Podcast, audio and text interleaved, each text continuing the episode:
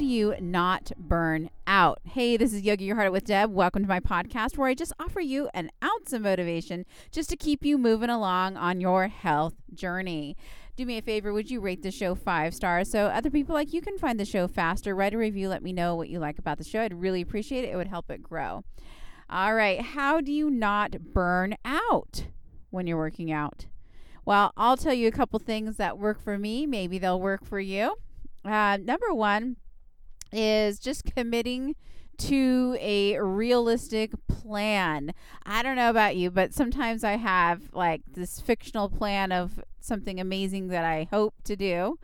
But uh, when I when it really comes down to it, um, it, that plan doesn't always work because it's always like this perfect plan that I can have a hard time achieving because it's not realistic because my life is busy.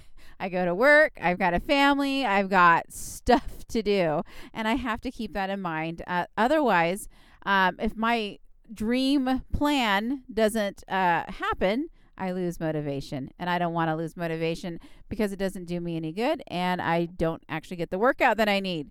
So, uh, committing to a realistic plan and being flexible with that plan. So, you know, on Sunday, I look at the next seven days or the week ahead of me, and I have pretty much some of the same things that I have to do every day. I go to the same job every day, and um, I've got kind of a routine going on that's the same.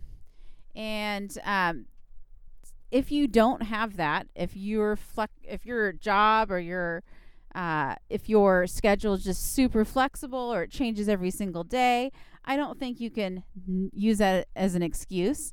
I think you can still do the same thing. It's just that your weekly plan is going to look just a little bit different because you might not have like the same time frame every day that you can work out. However, what I suggest for you would be to have like 7 or 5 5 to 7 like flex um, well, I was going to say activities, but it doesn't really matter, but maybe commit to like five days or three days or seven days, whatever is realistic, and have these flex activities be something that you can do at any time. So perhaps, um, you know, attending a class, an exercise class, might not work for you because that might be mean committing to a certain time frame. That might not work for you. Um, but if it's something, an activity that you can just do any moment of any day on your own, then that would work uh, for you.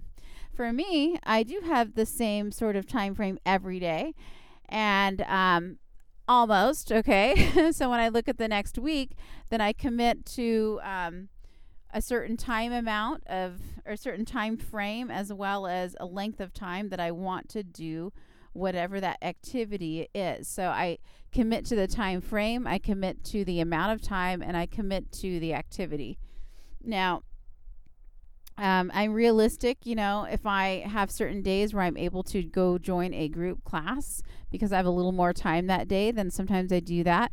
If I know certain days of the week are going to be too busy and I can't afford to lose that much time every single day, then I have a workout plan for myself in place for at home on those days. And I kind of have both sprinkled out throughout my week. And, um, you know, just a little side note about working out at home.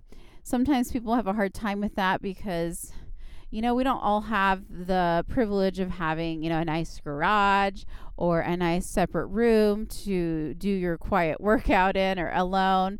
And that can be really hard. And I understand that. And I don't necessarily always have um, the ideal situation or space either when it comes to working out. And I have honestly, I mean, this is uh, during, especially during COVID and lockdown, when I really didn't have I didn't like a lot of places were closed, gyms were closed, and I did a lot of um, a lot of exercise at home.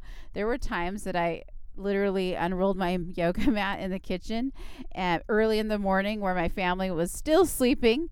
Um, and I was trying to get a workout in, and I've did this so many days where I tried to get it in before they woke up, and sometimes it worked out, and sometimes it didn't. And literally, I had people like stepping around me and my mat and my legs in the air, whatever, getting coffee, getting cereal, walking around me. Um, but I didn't want to quit because I was already in the middle of something and I've made a commitment. And that was crazy. Okay. So you have to be a little flexible and committed to your space, even if it's not the ideal space. And don't use that um, lack of space as an excuse not to do something. Um, you know, stay committed. So, okay, so number one, like I said, being realistic with your commitments, but take that time to make the commitments. Um, and that will help you stay motivated during the week because you're not just doing things on the fly. You have a plan in your head, and it feels good to kind of check mark your uh, to do list throughout the week. And you can feel like, oh, I had, it's Monday, I have this plan, and I'm going to get it done. You know, I already have that pre planned, it's in my brain, and I don't have to figure out what's going to happen that day. So that will help you not get burned out because honestly, you can get burned out before you even start if you don't have a plan because what happens is your brain kind of just doesn't feel like it and you talk yourself you talk yourself out of something that you never did in the first place i've been guilty of that um, and okay so and the second thing is when you're working out um, to just ride that fine line of bet- uh, you know working out somewhere between too much and not enough. I mean, you don't want to go into your workout, blow your body out so that you can't function the next day because you know, it's hard to stay motivated when you can barely move your body the next day. And then what happens is you may decide to start skipping your workouts because you're so sore. And that's okay if that happens a time or two, maybe at the beginning.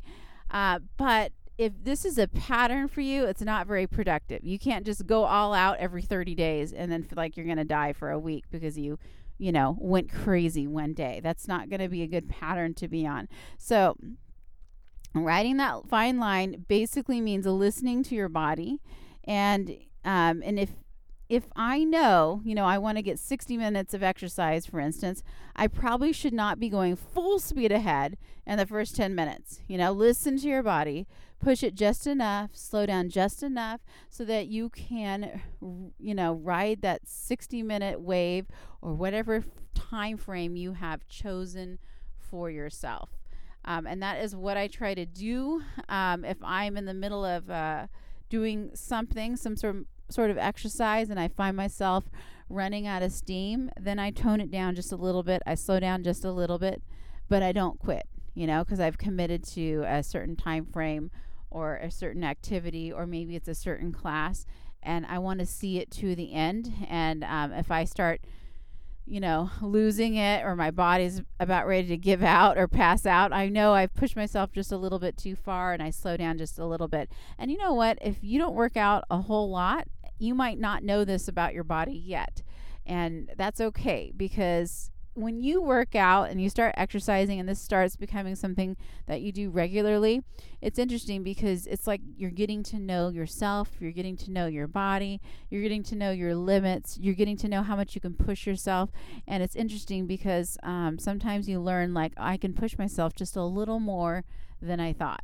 You know, and at the same time, you have to do the exact opposite, and uh, you know, sometimes and say, "Hey, I'm pushing myself too much and it's not necessarily good for me. So let me, you know, pull it back the other way.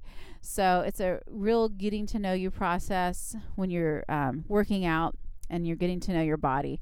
Uh, but the better you know your body and the more realistic you are with your goals, your workout goals for the week, uh, the less likely you will probably burn out. Those are the things that have worked for me. And um, it keeps me on track and um, so I hope this message resonates with you. Um, if you want to get moving, join me on YouTube, Yoga Your Heart Out with Deb. Join me every week for yoga, you know, maybe three, four times a week. I've got a lot of different times, uh, time frames as far as yoga sequences on Yoga Your Heart with Deb on YouTube. So check that out.